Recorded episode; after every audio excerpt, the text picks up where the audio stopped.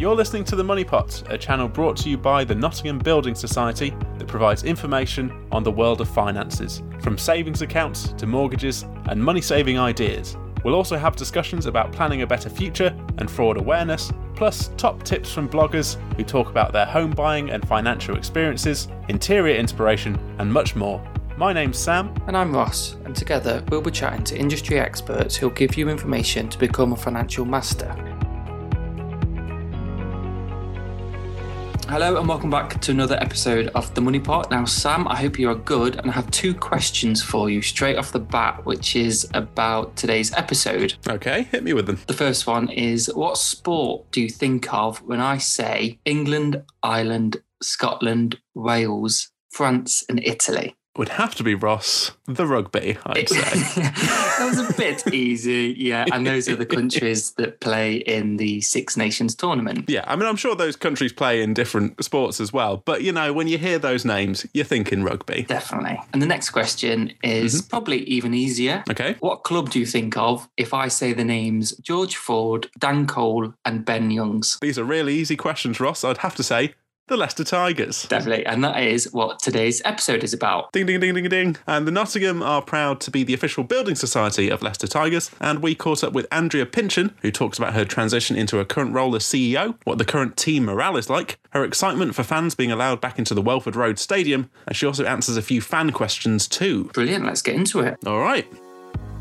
Hi, Andrea. Thank you for being on today's episode. We know that you're the CEO at Leicester Tigers, but please could you tell us about yourself, your career, which led you to where you are now, and a bit more information about your current role within Leicester Tigers. Crikey, where do I start with all of that? So, my current role, Leicester Tigers CEO, relatively new CEO. I was promoted in May of last year, but prior to that, I've been at the club for about 16 years. Worked my way through. My initial role was grabbing the ticket office and creating a proactive environment rather than a reactive environment, making sure we're maximising everything that we're doing. That was back in 2000. 2004, I think. And from there, I worked my way through the ranks, got appointed to the board in 2013 as commercial director, and then became chief operating officer. And then, right in the middle of a pandemic with no rugby being played and everything falling apart around our ears, I got promoted to be CEO.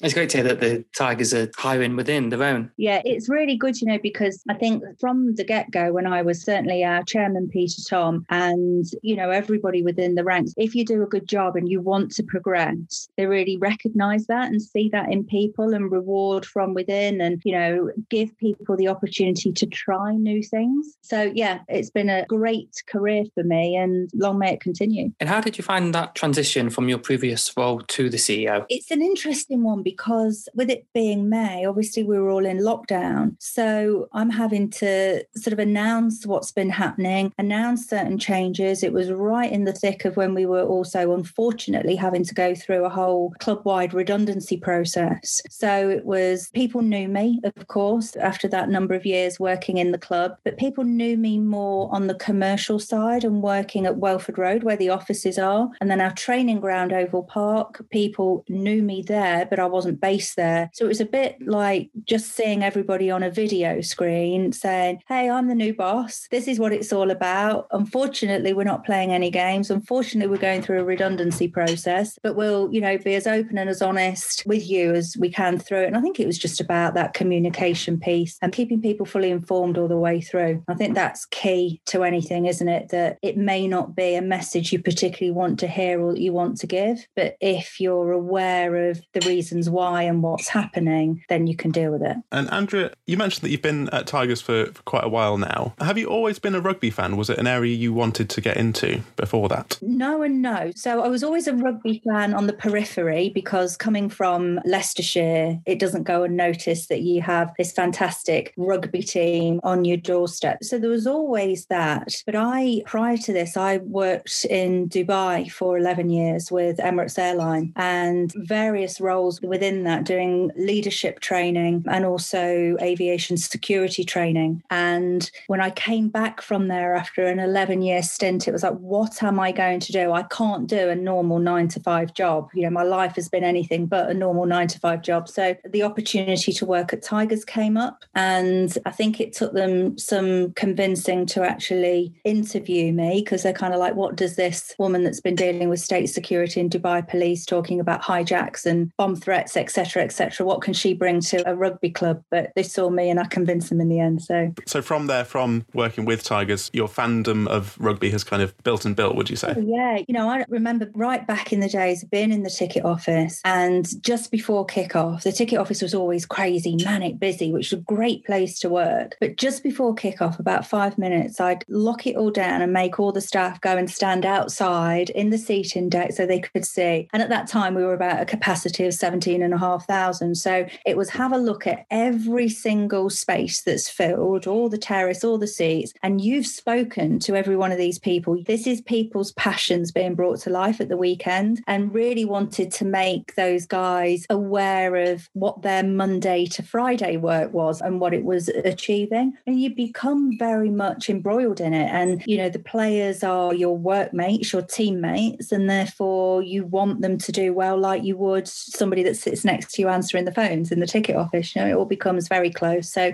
yeah, absolute crazy fan, not able to sit through a nerve wracking game without pacing or biting nails and screaming and shouting like everybody else. Fantastic. In a previous episode, we spoke to Sophie Cliff, who is a life coach, yeah. about the importance of matching your personal values with your job. How important do you think that is? I think you do a better job if you do that. Can you do a job and be successful without that? Potentially, but I don't think you are then yourself. And I think where businesses are successful is when you employ people, give them the ability to be themselves and really bring all those values, the differing values, because people will have, you know, we talk about this a lot about cognitive diversity. If you ask somebody of the same background, the same upbringing, you know, if you ask 10 people the same question, all of the same upbringing, you're going to get the same answer. You don't want the same answer. You want loads of different answers so that you can push your business on. So I do think that aligning your values allows you to do that because you can be yourself, other people can be themselves. And I think they bring a lot more to the business that way.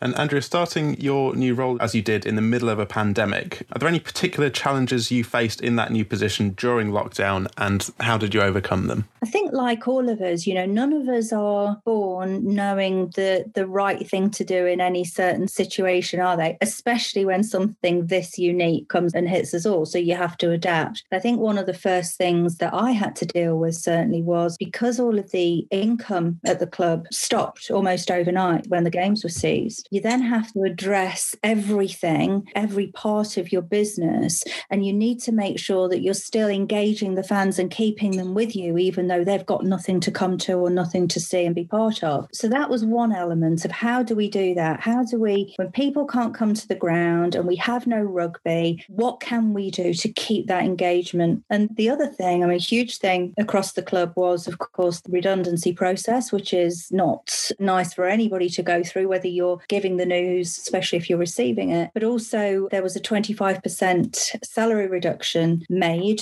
throughout the club at the time because we had to address our finances in the immediacy and trying to give that information to players, to staff over Zoom calls, over video messages where you can't do it in person, that you want to go and talk to people in person and you can't. I think that was probably the most challenging part of it the Leicester Tigers have taken on some great sponsorship deals this season, which is great considering the current climate that we find ourselves in. Yeah. How have you found the sponsorship process to be retaining existing partnerships and creating new ones? Do you know, we've been, it's a cliche, but I genuinely don't say this lightly, that we've been so humbled with the amount of support we've had from our partners. So, you know, working with David and the team from Nottingham Building Society, you know, talking to yourselves when Maisie and, the, and Katie talking to your teams almost on a daily basis for you to say to us, we'll work with you through this, we'll support you through this. And we're saying, great, you know, I can't tell you how much that means to us, especially not only financially, but also the moral support, you know, the support that I've personally had from David Marlowe as well. Anything you want to run by me, anything that you want to ask, any help I can give you, all of that support really does show you that sponsorships are just that. They're just somebody that signed a contract and you don't actually have that relationship. It's a genuine partnership that we have with Nottingham Building Society. And we've felt it none more so than during this particular time. As I say, both personally and, and professionally helping me, but also helping the club and keeping us going. And we've had to look at, at ways, you know, our activations team is like, if we can't bring you to a game and entertain you or you entertain your clients, what can we do for you? How else can we help you? If we can't go into schools because schools are closed to run a tag program, then what else can we do to engage children, to help parents that are homeschooling because they need help, you know, and, and distractions for the kids? So it's opened a whole load of different avenues for us to explore, but the support has been immense. And I couldn't thank you and the guys at Nottingham Building Society and the rest of our partners enough.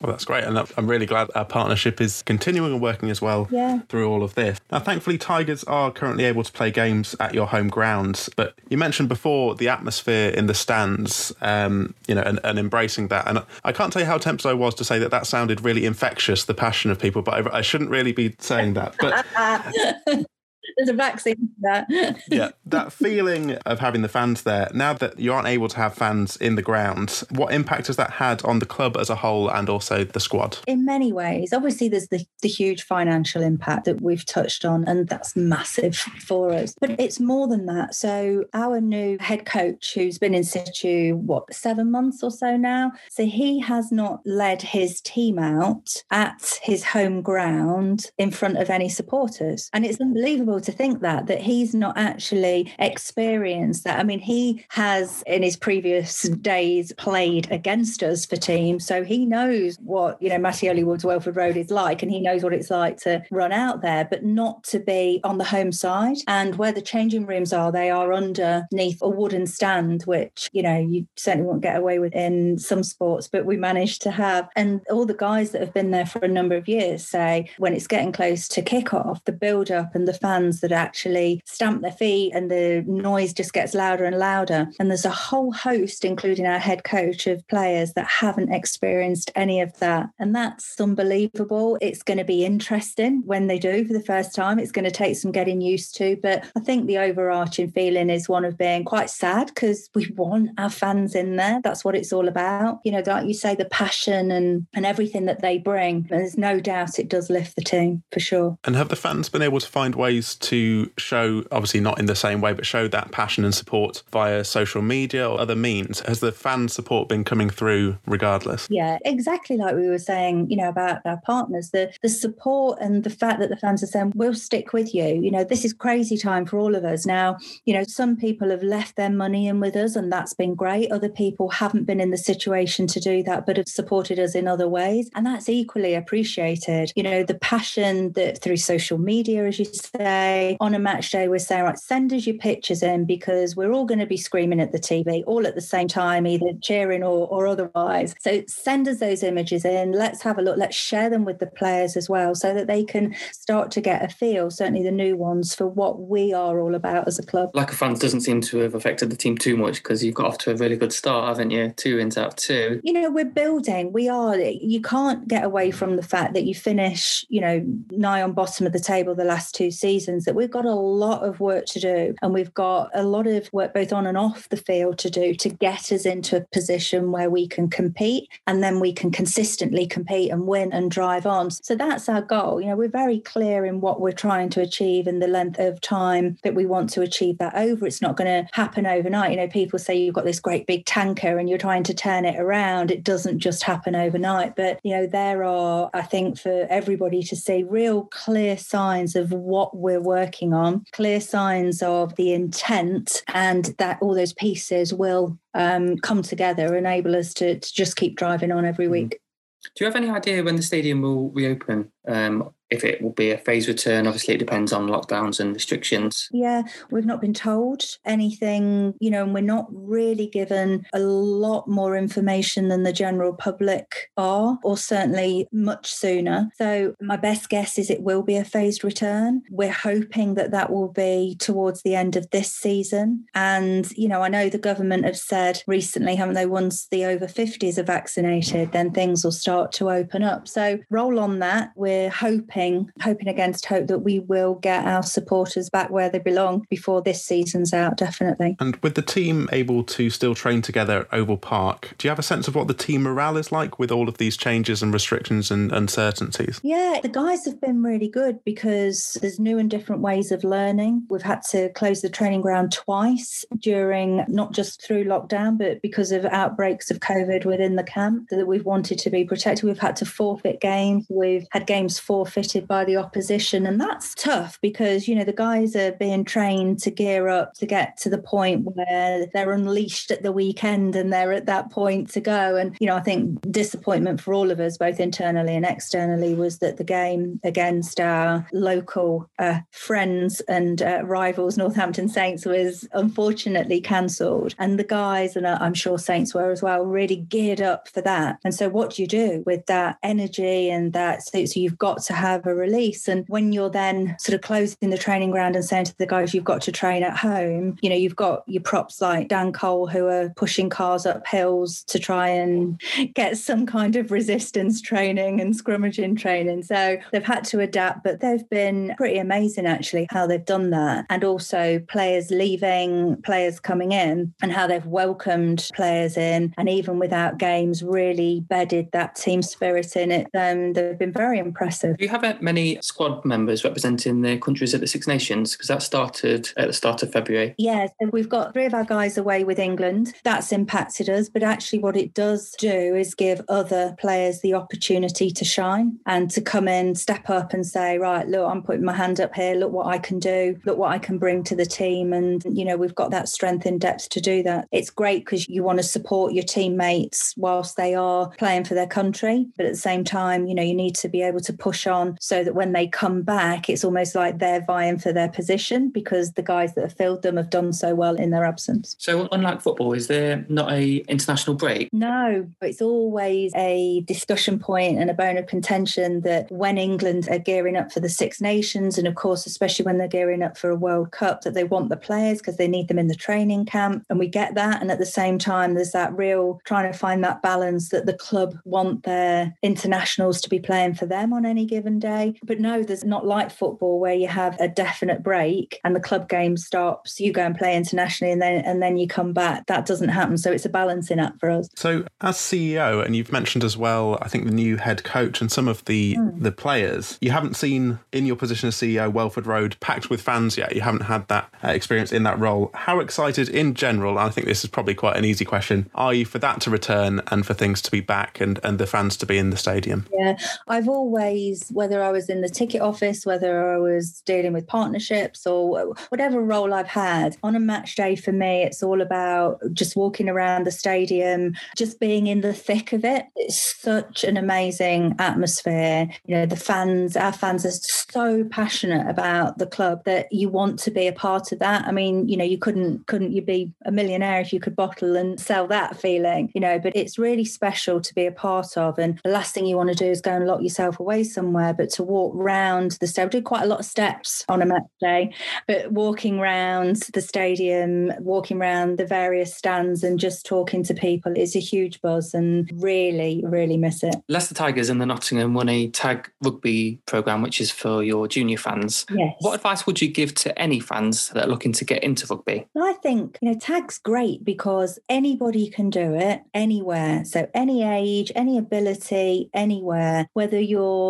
in a city school, you know, in a playground, whether it's a sports hall, whether it's a field, whether wherever the local park that you can do it. There is no tackling, there's no contact, so there's no danger. It's just engaging the wider community. It's keeping people fit. I think throughout this whole lockdown, one of the biggest things that's been made apparent to us by a lot of the work we do is the mental health as well as the physical health during lockdown and to keep people physically active, engaged in some something, looking forward to something, having fun with their friends, with their peers, with their colleagues. It's just something that everybody can do and benefit from. So I'd say to anyone, give it a go. It's a bit of fun and, you know, it's enjoyable and it's an easy way for you to start to get into the sport of rugby and, and understand all the laws of the game, of which there are many. It's a real easy thing for anyone to be involved in. Great. And let's take a moment to talk a little bit about you when you're outside of work. What are some of your favourite things to do, and how, once again, has lockdown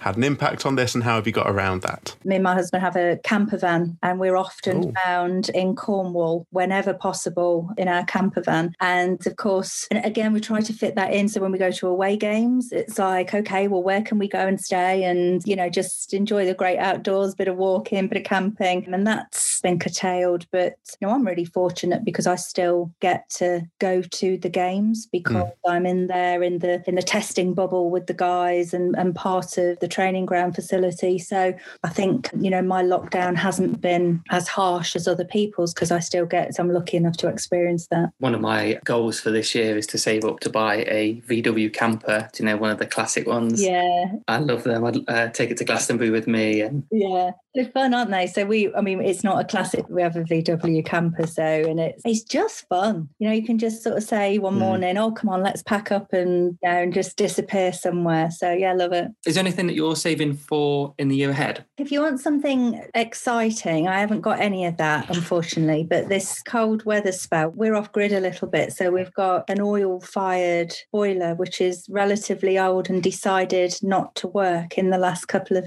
days. So I would love to say I'm saving for a month long amazing cruise around the Med or, you know, some adventure, but it's probably a new boiler unfortunately. It's never what you want. Nothing wrong with that. and in terms of your saving habits generally, do you tend to splash out or are you more of a saver? So I didn't have a saving habit at all. I didn't know it was alien to me before I met my husband. And then he showed me that actually the enjoyment of looking online at these numbers growing in your bank account, that's what it's all about. And I was like, mm, surely can't we just spend it and enjoy things? And so I'm very much much a spender. He's very much a let's just have a look at our bank account numbers because isn't that great? And so we find a balance between us somewhere in between. It sounds like there might be spreadsheets involved in there somewhere. Ah, not from me. I'm a spreadsheet nerd as well. I, I, Are you? Yeah, keep everything logged down and. and have any of those spending or saving habits changed during lockdown for either of you? Yeah, actually, I think the roles have probably reversed a little bit. You know, certainly in the first lockdown where where unfortunately his role was just he decided to go, or we had decided he was going to go self employed as of January last year. And obviously, then March happened and lockdown happened. So we spent quite a lot in the garden and on the garden during that first period of time, which is where he spent most of his time, whilst I was on Zoom calls back to back to back. So, yeah, the spending probably the roles were reversed a little bit, certainly during first lockdown. And what about New Year's resolutions? Do you believe in them? Do you have any? I think, yeah, you always make them, don't you? And then you break them probably sort of two days in. But certainly for me this year, as it is every year, about getting fit and being healthy. But I think, like a lot of people, our priority was to ensure the survival of the club during this period. And it was absolutely full on to the extreme. And I don't think, you know, unless you're going through that yourself, it's really hard to visualize what that means and that you are, you know, on calls all day every day, all evening, all weekend, trying to do that. And at the same time, being in a position that when we all come out of this, you can't have just spent the last 18 months not doing anything to prepare your business. You know, you've got to come out of this, sort of hit the ground running. So I think for me, it was about exercising, being healthy, eating healthy, and planning and giving time to myself because that hadn't happened for quite a while. That was my resolution. And you mentioned preparing for coming out of this. If we can go back yeah. to Tigers, I mean, is there a lot to keep on top of in terms of when things return to a sort of normal? It, we know how difficult the process of moving away from things being normal and going into the lockdown. Yeah. When we go back, how much is that change going to affect you and, and the whole team? We did an awful lot of work because, you know, like everybody, you like we're in lockdown, then we'd be coming out of it. Oh no, we've gone back in lockdown. Are we back in the office? No, we're not back in the office. And especially being Leicester based, you know, we seem to have been in lockdown since day dot. But we we did a lot of work for the offices, certainly the training ground, because we had to, and, and we're, be, we're COVID audited as well by the RFU. So we had to do an awful lot of prep work to have the players in and our training facility operational. The offices at Mattioli Woods, Welford Road, have all been dealt with with regards to all our safety features for when people do come back in. It's COVID safe, it's social distance, etc., etc. All those measures have been done. We've also done a lot of work that should we be allowed restricted crowd numbers, that we've done a lot of work with our season ticket holders, as in bubbles, and how many people we would be able to get in. We've worked through that with the safety advisory group and transport, public transport. So all of that is done and ready and raring to go. I think the biggest thing that we'd need to do is have a bit of a clean of the stadium because that's been put on hold for a year.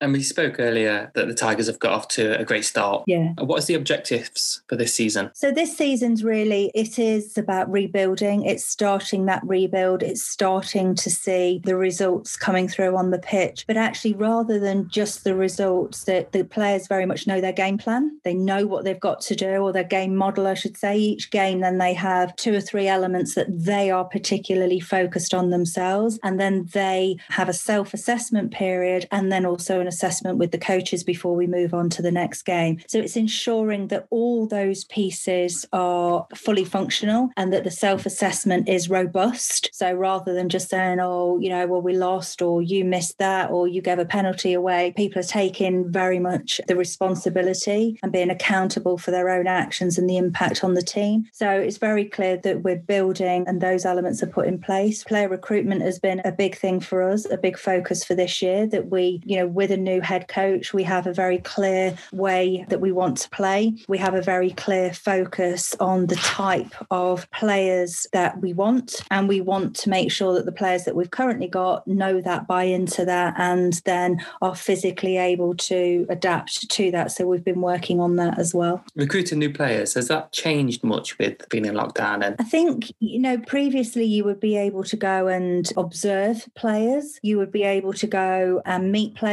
whether you were going to South Africa or to France or wherever, and actually go and have that physical face to face meeting. You know, when you're looking to recruit anybody, you want them to really buy into what you're doing and where you're taking your business and your club in our respect. And you want them to be able to see how they're going to benefit from that as well and how they're going to progress their career by joining us. So, again, that's all been done over video. And look, Zoom's a great thing, isn't it? I mean, who knew? You know, who knew about it back in last March? But I think that personal element is missing somewhat. So, it's been slightly more challenging. Our salary cap, so in rugby, we have a salary cap, and that is being reduced. So, again, players' salaries, negotiations, that's all got to be a lot tighter and a lot more rigid than perhaps it was before. So, there's those challenges, but you find a way through it. You innovate, don't you? And actually, you think, you know what, that's pretty good. We'll carry on doing that when we come out of out of lockdown. So, there's certain things that you'll still take with you, and other things that you'll probably be glad to leave behind. I'm a big football fan, but there's so many things that we could learn from rugby, just like salary caps and uh, yeah. fans integrating within the stadium. I think is great. Yeah. yeah, there's a lot of respect there. There is, and I think you know, like if you want to go and stand on the terrace next to the opposition fan and both have a pint of beer, that you know you should be able to to do that and behave accordingly and have a bit of you know light-hearted banter at each other's expense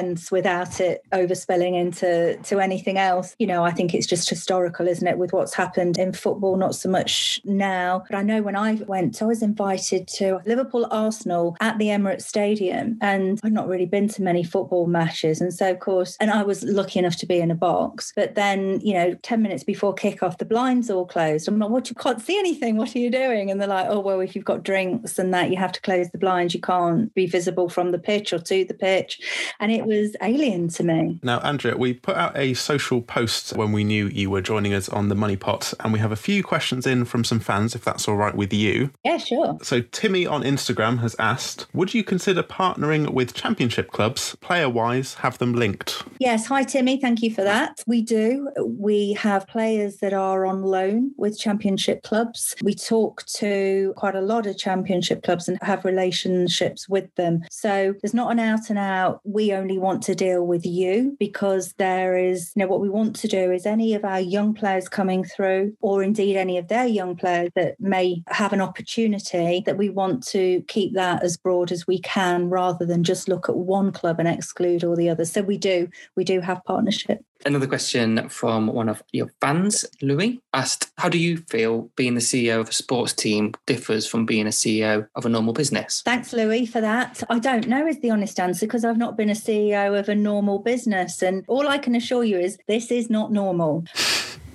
sports is not is not normal. You know, your highs are high and very public, and your lows are low and, and also very public. You know, you, you live and die by what happens on a Saturday afternoon on the pitch. You've still got to run your business and operate your business and grow your business, irrespective of that almost. But that's your product for want of a better word and it's critical you get that right in order to grow. So i've got nothing to compare it to but i wouldn't change it because you know i feel very privileged to be the ceo of leicester tigers very privileged indeed. I'll finish off with a little cheeky one from joe on instagram and you don't have to answer this as i'm sure you're not supposed to have favourites but joe has asked nonetheless who is your favourite present tigers player? Oh joe from instagram. That's a corker isn't it? I think i will say that it's a bit like being a mum and and you don't have favourite children? Good answer. Perfect diplomatic answer there. okay, so Andrea, thank you so much for joining us on the Money Pot. You're welcome. Thanks for asking me. Thank you. Well, that was a great chat with Andrea, wasn't it, Ross? Yeah, I love that. And I'm not getting into sayings again like we did on the last episode, but you learn something new every day.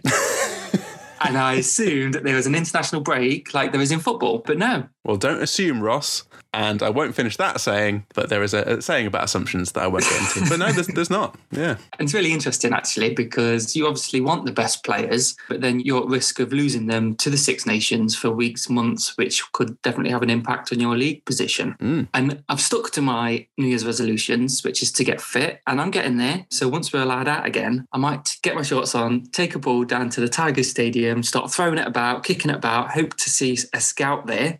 And, you know, I could be the backup to when some of the lads away on international duty. Right, what do yeah. you reckon? Oh, sorry, some of our lads are off on international duty. Is there anyone here who can play rugby? I, I don't know if we can see it. Oh, you there with the shorts on?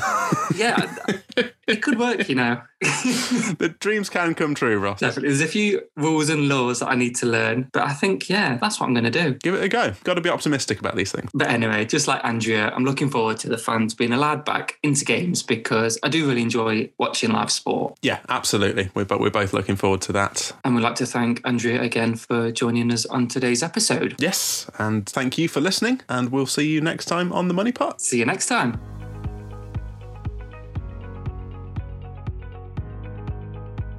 Find out more about anything we've discussed in this episode, visit thenottingham.com slash podcast.